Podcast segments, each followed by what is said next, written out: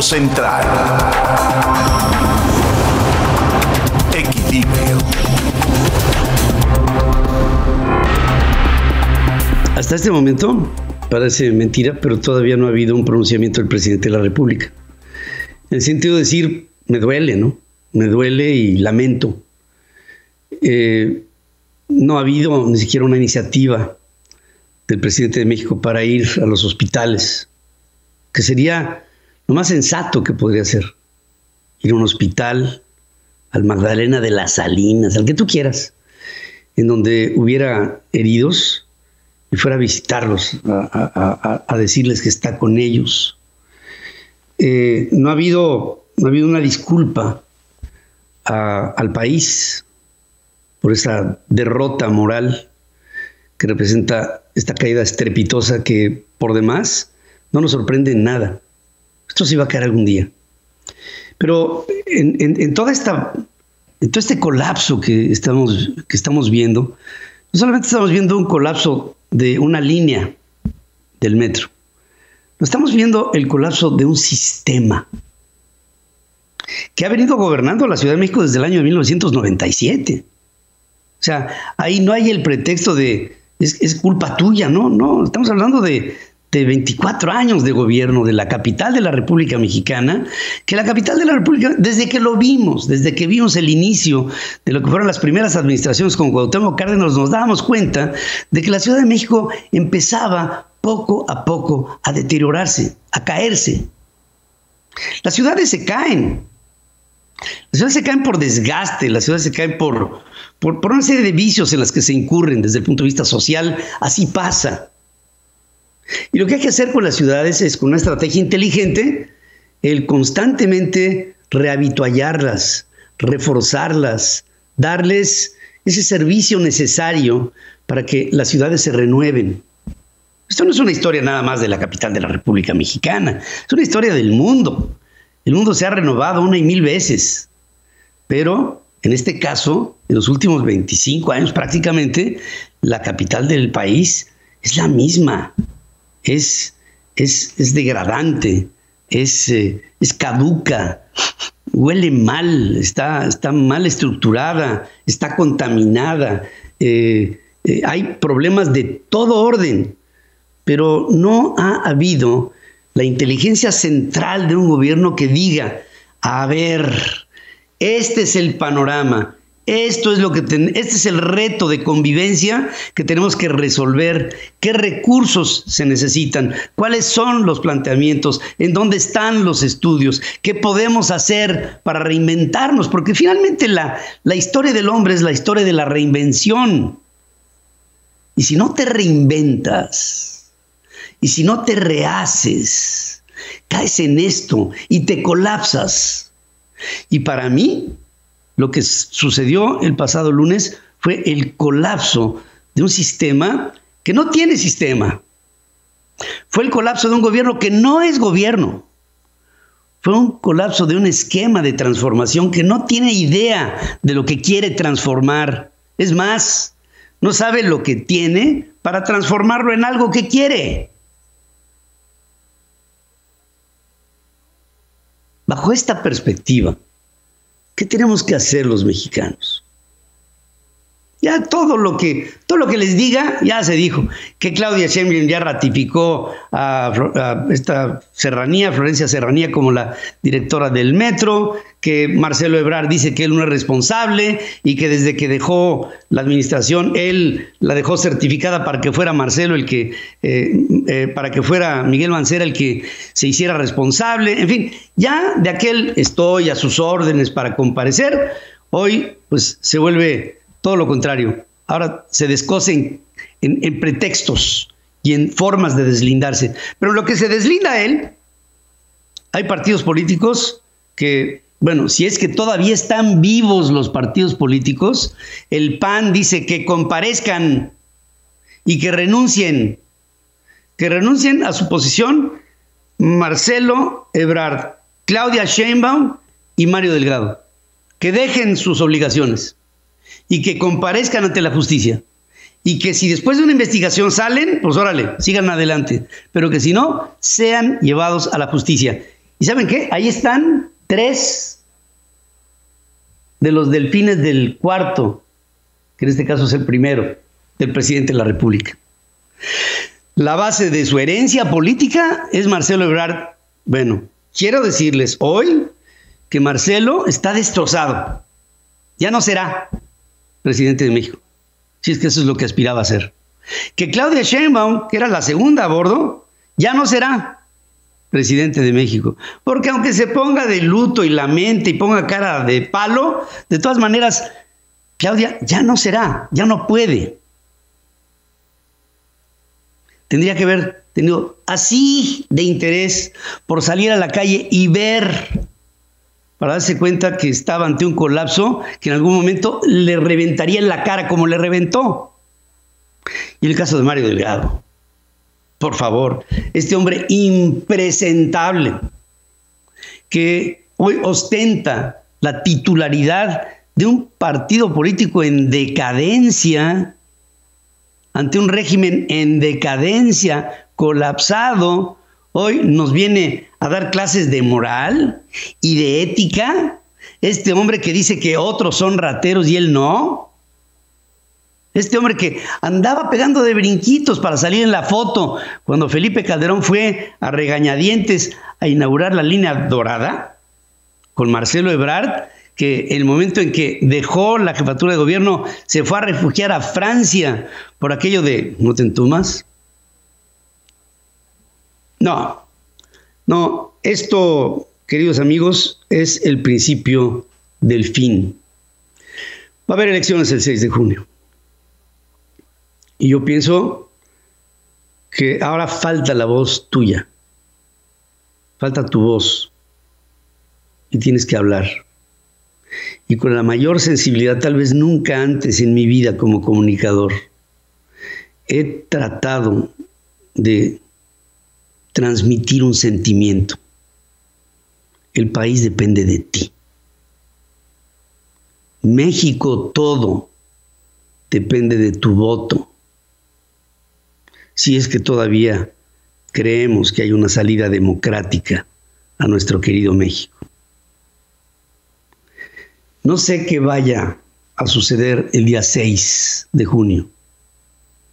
Sé que vas a ir, que vas a votar, que participarás. Pero el 7, el 7 de junio puede haber para México una nueva oportunidad o tal vez esté sepultando la última. Todo depende de ti. Y me hago una pregunta, que es, en la historia del hombre, es una pregunta básica para cualquier sociedad. ¿Estamos unidos mexicanos o no? En centralfmonline.com hay un registro para saber quién eres, porque pronto todos vamos a tener que identificarnos. Miren, eh, la vida está hecha de simbolismos. Hay cosas que te pertenecen. Esto me pertenece. Esto es, mío. Lo tengo en mi mano y son mis, son mis earpods. Aquí los tengo. Son míos. Bueno, una forma de pertenencia es, es mi bandera. Una forma de pertenencia es mi escudo. Una forma de pertenencia es mi voto. Una forma de pertenencia es mi participación. Y quiero que participes en centralfmonline.com porque esa forma tuya de pertenencia podrá por lo menos decir, Pedro, ya me sumé. No sé a qué, pero tarde que temprano, más temprano que tarde, lo vamos a saber. El 6 de junio, elecciones. El día 7. Gracias a ti vendrá un renacer para México. No sé si estemos pagando un karma, pero llega el momento en donde tenemos el derecho de aspirar a la virtud. Ya hablemos de cosas buenas, por Dios. No más tragedias, no más luto. Y para que tengas el dato, miren, hay, algunas cosas que tengo que ventilar con ustedes. Un equipo de científicos de la Universidad de Glasgow, en Escocia, logró generar una imagen en un dispositivo usando solamente sonidos. No había cámaras, no había lentes, no había óptica. Gracias a una tecnología basada en la ecolocalización, justo como funciona un murciélago. El primer término hicieron de esto una herramienta de aprendizaje automático, machine learning, para medir ecos y sonidos de un punto específico, creando imágenes inmediatas del entorno, justo como lo hace un murciélago, igualito. Después instalaron la herramienta en el dispositivo logrando crear una imagen con la forma y dimensiones de su alrededor, todo a través del sonido, sin hacer uso de ninguna forma óptica. Destaca que con este esquema, que sería de gran utilidad de los circuitos cerrados de televisión, ya que puede rastrear movimientos, incluso detectando la subida y bajada del pecho de un paciente, detectando con esto cambios en su respiración, una manera de captar sin la óptica cualquier objeto que te rodee, tanto fijo como en movimiento, para que tengas el dato. para que tengas el dato, para seres humanos el sujetar algo húmedo es algo que se hace de forma intuitiva, para que no se resbale. Pero en el caso de los robots, esto ha sido uno de los retos más complicados en materia de sujeción. Para dar solución a esto, el ingeniero Lilian Zhao de la Universidad Estatal de Carolina del Norte descubrió cómo desarrollar la interacción entre dos superficies cuando una capa de fluido se interpone entre ellas. Esta capa de fluido central se le llama tensión superficial. Esto lo produce el agua. Con este nuevo conocimiento en materia física se lograría un avance sustancial en la robótica dedicada al contacto físico de piezas robóticas con cuerpos húmedos, con dispositivos ápticos y robóticos más funcionales. Esto de áptico es de aptitud y con ello más funcionales. Destaca que la clave es la lubricación elastohidrodinámica que ejerce la influencia en la fricción que se produce cuando dos superficies sólidas se tocan con una capa de fluido entre ellas. Ahí la fricción disminuye o desaparece, lo que puede aplicarse incluso a una garra robótica sujetando un objeto cubriendo, por ejemplo, este objeto con aceite o un dispositivo quirúrgico en un cuerpo humano que también tendría algún tipo de forma gelatinosa que impediría el contacto estricto con, y el reporte táctil de un robot para que tengas el dato. Para que tengas el dato, un nuevo avistamiento logrado con el telescopio espacial Hubble captó la interacción de dos estrellas condenadas que creó un espectacular anillo con brillantes grupos de gas, luciendo como collar de diamantes de una proporción evidentemente cósmica. Si me acompañan en la imagen digital por la televisión o por medio digital, pues ahí les estamos poniendo a ustedes esto, ¿no? Eh, es como un anillo, es como una, es, como una diadema, es como, es, como un, es como un anillo de brillantes, ¿no? Esta, esta nebulosa está ubicada a unos 15 mil años luz de la Tierra en la constelación de Sagita. Sagita es el, eh, un, triángulo formado por Deneb, Vega y Altair. Ahí está Sagita. Sagita y tiene un par de estrellas de dimensiones similares al Sol, una de ellas más envejecida, que se expandió y envolvió a su compañera más pequeña. La estrella menor brilla dentro de su compañera más grande, aumentando la velocidad de rotación de este gigante, digamos, hinchado, lo que formó la, esta que se llama la nebulosa de Collar, con grupos de gases densos que forman los diamantes alrededor.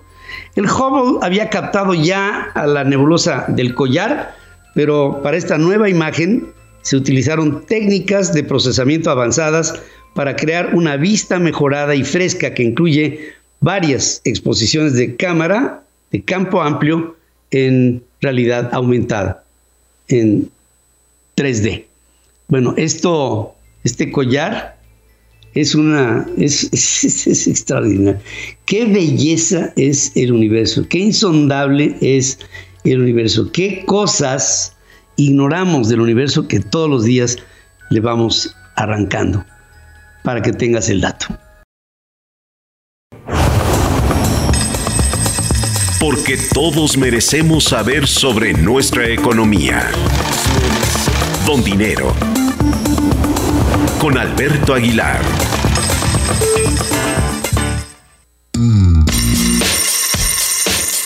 Dice que eh, me, llama muchísimo la atención hoy la portada del periódico The Wall Street Journal es el colapso de, de la línea 12 del metro. Está una fotografía en el centro. Hacía mucho tiempo, muchísimo, que una nota proveniente de México fuera, digamos, una primera plana con estas proporciones en la historia de este periódico.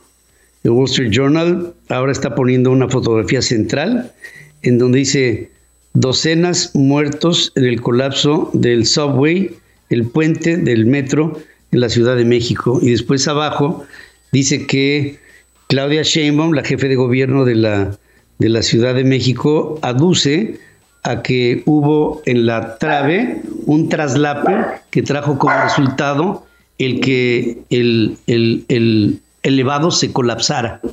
Y este colapso desafortunado hoy está haciendo las ocho columnas del periódico The Wall Street Journal. Y voy directo con mi querido Alberto Aguilar, a quien saludo como siempre con mucho cariño esta mañana. ¿Cómo estás, Alberto? Hola, Pedro, qué gusto saludarte como siempre.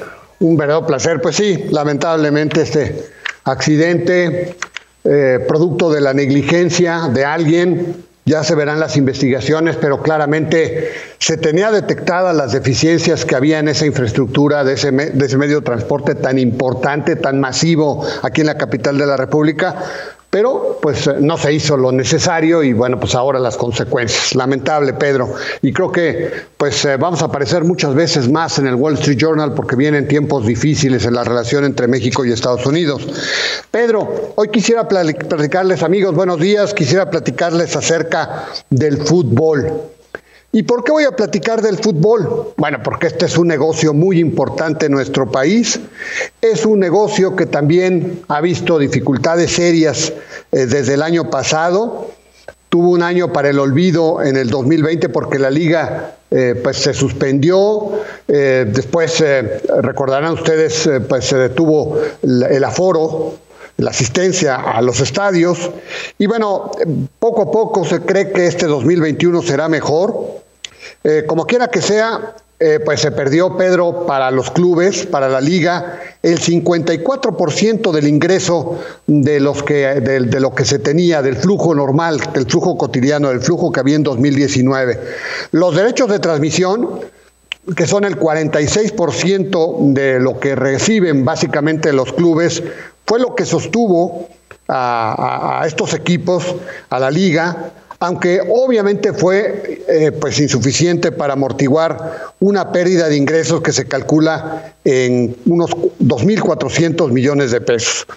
Pero más allá de lo anterior, Pedro amigos, eh, hemos platicado aquí, les comentaba de una transacción no hace mucho del Necaxa, este eh, pues, eh, equipo tan querido, este equipo eh, tan icónico, uno de los más viejos de la liga, Necaxa, que hoy está en, Aguascalientes, su dueño es Ernesto Tirajero.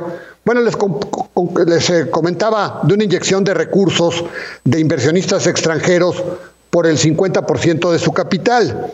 Bueno, la mezcla, si es de llamar la atención, la, la mezcla de inversionistas, uno de ellos es Sam Porter, eh, directivo del DC United, está una actriz, Eva Longoria, están los deportistas Justin Verlander y Mesut Özil, en fin, eh, pues una mezcla de inversionistas que no tienen nada que ver con el fútbol, pero que seguramente están visualizando rentabilidad.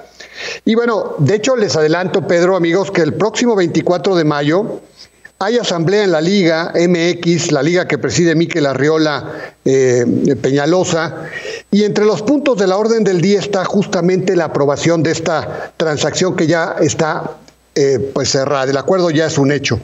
Ya también trascendió otra gestión que está realizando el Atlético San Luis. Este Atlético lo comanda un señor que se llama Alberto Marrero.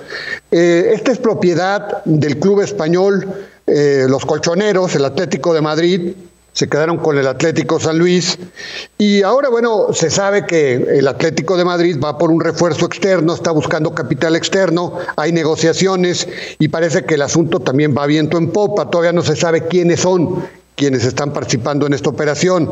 Ahora, lo que llama la atención es la llegada de inversión extranjera al fútbol mexicano, cuando pues justamente la liga atraviesa su peor momento y cuando la economía mexicana no atraviesa tampoco su mejor momento. Ya lo sabemos, una fuerte recesión que se ha prolongado por varios trimestres. Y bueno, ¿cómo explicar esto? Bueno, se explica por el enorme potencial que hay en Estados Unidos. Hay un mercado de 59 millones de aficionados de la Liga MX, el 32% de los aficionados son hispanos y el grueso, bueno, ya lo sabemos, es un público con poder de compra. Ya de entrada, eh, pues nuestra liga tiene eh, un valor estimado de 2.115 millones de dólares. Por asistencia, eh, todavía el año pasado, no, el año antepasado, en 2019, se situaba como la sexta a nivel mundial, con 242 millones de televidentes en México y en Estados Unidos. O sea, la participación de Estados Unidos y de nuestros hispanos, del público hispano en Estados Unidos es importantísimo. Ahora, sume el valor eh, que ha crecido de manera importante de la MLS que lleva la exfutbolista Cindy Parlow. En los últimos años, la Liga de Fútbol de los Estados Unidos ha crecido, Pedro, amigos, 446%, mucho más de la, de la Liga MX que lo ha hecho 70%. De ahí que el propio Arriola ha manifestado que entre sus objetivos esté lograr una mayor sinergia entre las dos ligas. Ya se tiene eh, pues la Champion Cup, donde se enfrentan los dos campeones, de la Liga MX y de la MLS. Y bueno, pues ya también se está, eh, digamos, eh, digamos, está ya en el tintero la League Cup con ocho, los ocho mejores equipos de las dos ligas. Es otro torneo muy interesante. Eh, de ahí que, bueno, lo, lo, de Necaxa, lo que está cocinando San Luis, pues podría ser el principio, Pedro, de más inversión extranjera al fútbol mexicano, sobre todo porque el valor de la Liga MX sumada al valor de la Liga MLS, pues obviamente crece a gran velocidad e incluso Pedro eh, se ha convertido eh, en un negocio mucho más redondo que pues eh, toda la liga sudamericana con el tema de la Copa Libertadores. Y lo menciono porque México estuvo en la Copa Libertadores, los sudamericanos pues nos echaron y ahora, bueno, pues creo que van a pagar las consecuencias porque, bueno, México tiene el gran mercado de los Estados Unidos. Estados Unidos ya se dio cuenta de la importancia que tiene México para el mercado, por el público hispanoparlante, el público mexicano. Y bueno, pues ahora el punto es aprovechar estas sinergias y por eso esa operación del Necaxa y por eso esa operación del San Luis. Y Pedro, pasando otras cosas, resulta que hay una negociación comercial importante en puerta. Son de las que estaban en el tintero. Y me refiero a una negociación que trae economía que encabeza Tatiana Cloutier, que ya está próxima a iniciar. Y esta es la relacionada con el acuerdo comercial con Corea del Sur. Este es un viejo expediente que se va a retomar y que, bueno, no es, eh, conste que se los digo, no es del agrado de todo el sector privado. Muchos del sector privado no les gusta para nada el que haya un acuerdo comercial con Corea del Sur, sobre todo en los tiempos que estamos viviendo, que pues son tiempos complicados cuando pues eh, el raciocinio aconsejaría eh, protegerse, bueno, pues eh, digamos, este, no, no gusta, eh, digamos, la nación asiática, por el contrario, está, ha estado empuje y empuje para llegar a un acuerdo comercial con México. Y bueno, según esto, Pedro, les adelanto, el primer encuentro va a ser en la Ciudad de México. La voz cantante por el gobierno la llevará la subsecretaria de Negociaciones, Luz María de la Mora, una auténtica experta en la materia, una de las personas que conoce ahí dentro de la Secretaría de Economía realmente pues el tema de la industria, el tema, el tema del comercio exterior. Y bueno, la fecha tentativa, Pedro, amigos, para esta negociación es el 21 de mayo. Y pues, eh, Pedro, pues, eh, Pedro, amigos, el comentario, el comentario de negocios de esta mañana. Bueno, rápido para terminar, solamente decirles que ya está el tema de una eh, recompra de acciones Ya les había adelantado de esta recompra de acciones eh, junto con la de Santander que sale del mercado bursátil, la otra empresa que se deslista es Genova, en este caso por una operación eh, intercompañías en la empresa de los Estados Unidos. Y bueno, eh, la salida de Genova va a generar, Pedro, un agujero muy grande en la Bolsa Mexicana de Valores que va muy a tono con el desinterés que hay en estos momentos para invertir en el sector energético, sobre todo tras las últimas decisiones polémicas del presidente Andrés Manuel López Obrador el terreno de la energía. Al salir eh, Genova, que preside Carlos Ruiz Sacristán, bueno, pues ya no habrá ninguna firma de ese rubro en la bolsa mexicana que dirige José Del Bosch. La operación es por el 29.8% de los títulos diluidos del estadounidense, una recompra que ya empezó el 26 de abril, como estaba en el script. Y obvio, Pedro, se ve difícil que alguna compañía eh, energética pueda llegar pronto al mercado bursátil. Así que nuevamente la realidad se impone y bueno, pues el mercado bursátil se quedará sin una empresa energética, una, señal, una evidencia muy clara de las eh, dificultades que se tienen en ese sector. Pues Pedro, amigos, el comentario de esta mañana. Ay, jole, qué, qué difícil se está poniendo la situación. Y como tú bien dijiste eh, al principio de tu intervención, y las cosas se van a poner peor. Eh, el pronóstico es reservado y, hacemos un voto de confianza a la población mexicana para el próximo día 6 de junio. Es la única salida que tenemos ya, ¿eh? una salida democrática. Si no, esto, esto colapsa igualito que la línea dorada. Pues sí, vamos a ver, Pedro, vamos a ver qué sucede. Por lo pronto, pues sí, hay las cosas complicadas, este tema de la línea dorada. Eh, pues este tema de la energía. Y bueno, pues ahora esto que mencionaba, estas negociaciones comerciales eh, con Corea, un tema que seguramente no gusta a todos. Y sobre todo negociaciones que llaman la atención, se empujen justamente cuando el mundo pues está resguardando sus, eh, sus, sus mercados con barreras proteccionistas, pues México hace lo contrario eh, creo que en el peor momento, pero bueno, pues son de las cosas que uno no entiende. Estaba en el tintero y ahí están las presiones de Corea. Vamos a ver en qué, en qué, terminan estas negociaciones entre México y Corea del Sur para firmar un acuerdo comercial. Ya veremos el próximo 21 de mayo aquí en la capital de la República la fecha tentativa para estas negociaciones, Pedro. Así será, querido amigo. Te abrazo. Un gran abrazo, Pedro. Que les vaya muy bien. Excelente mañana para todos. tu espacio central. Listos para escucharte y darle difusión a tus proyectos. En Central FM. Equilibrio. Aquí estamos en este espacio central y quiero resaltar la presencia de Claire Becker. Es una mujer extraordinaria. Es una mujer que ha hecho eh, una mezcla de arte y de amor. Y, justamente cuando el amor se mezcla con lo que sea, por supuesto que resulta una obra de arte. Y te saludo con mucho cariño. ¿Cómo estás, Claire? Buenos días. Buenos días, Pedro. Muchísimo gusto. Muchísimas gracias también por invitarme a este espacio para justamente hablar de un tema universal y que nos puede levantar el espíritu, especialmente en estos momentos en que tanto lo necesitamos. ¿Qué es viceversa? Cuéntame.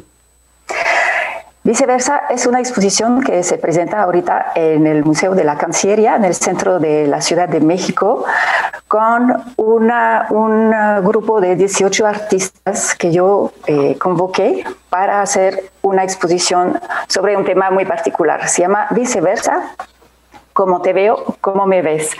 Y el punto de, vista de partida de esta exposición es invertir la mirada, porque hemos llegado en un punto en que eh, hay tanta, tanto eh, protagonismo entre uno y otro, entre hombres y mujeres, se ha vuelto una lucha eh, muy, muy negativa.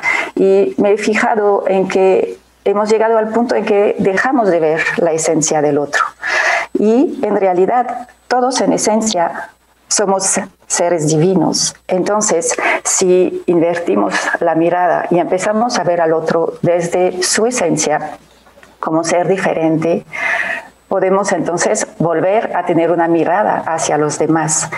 Y eh, la apuesta de esta exposición fue invitar a los artistas hombres a hacer una obra especialmente sobre cuál es su mirada de lo femenino en su esencia. Y a las artistas mujeres las invité a hacer lo opuesto, mirar desde su esencia de mujer, que es a saber qué es la esencia de lo masculino.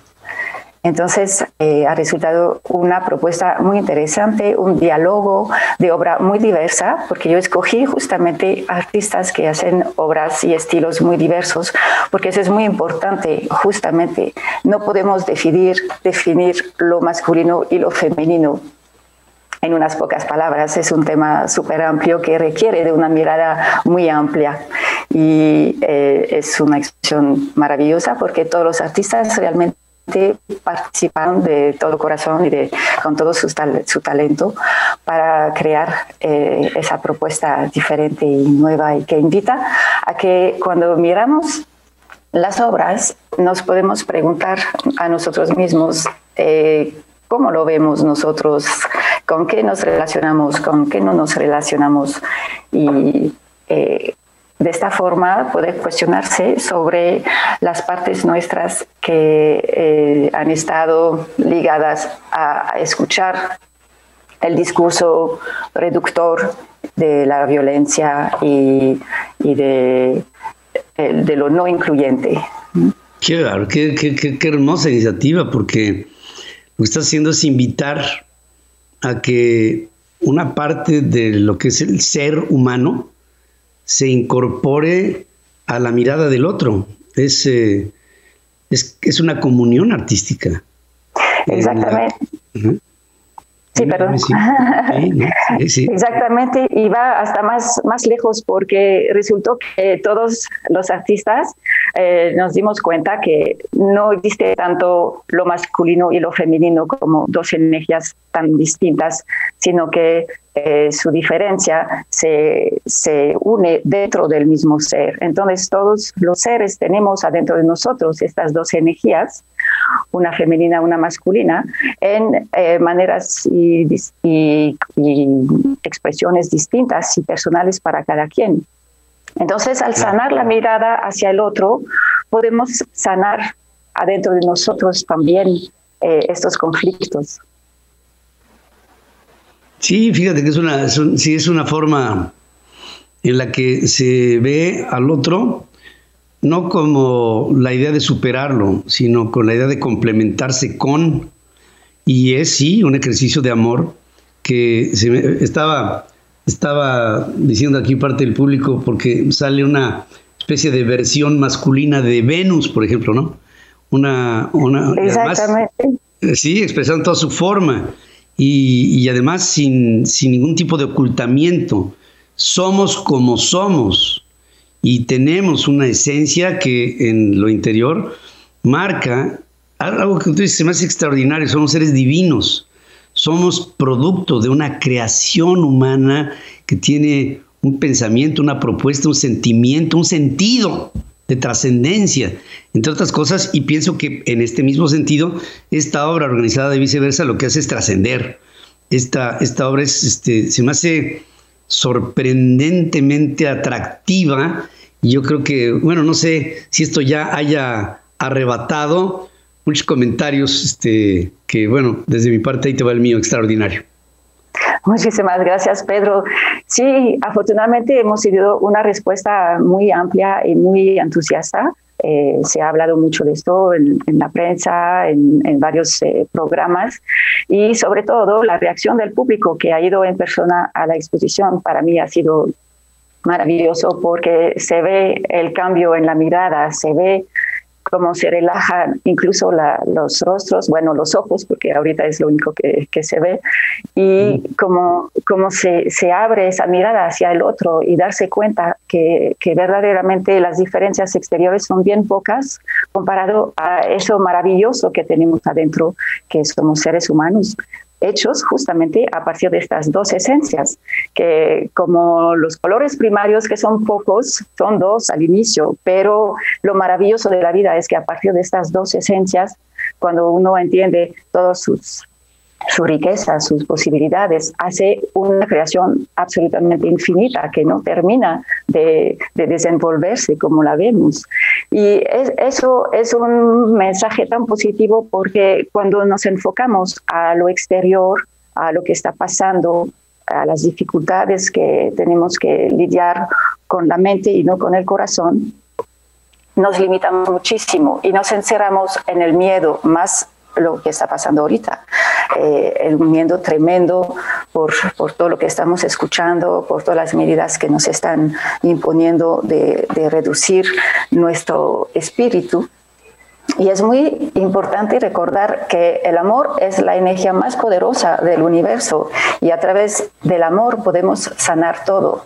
Entonces, eh, la invitación también, además de verse uno al otro y reconocer que todos somos complementarios y parte de esta maravillosa creación, es recordar que a través del amor todo es posible para hacer un cambio que empieza con uno mismo y justamente con esa mirada de decir si algo pasa al exterior que, está, que me está haciendo daño, puede tener su raíz dentro de mí.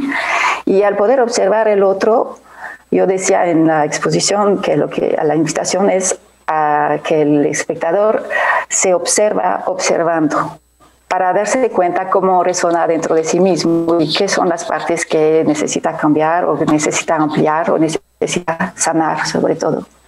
Qué, qué hermoso. Es, verdaderamente es una, es una idea eh, extraordinaria, sublime, yo, te puedo decir sublime, porque, porque, porque provoca muchos sentimientos, porque vuelca mucho de lo que somos los seres humanos, que hoy en este mundo convulso estamos un tanto confundidos entre movimientos feministas extremos o machistas del otro lado.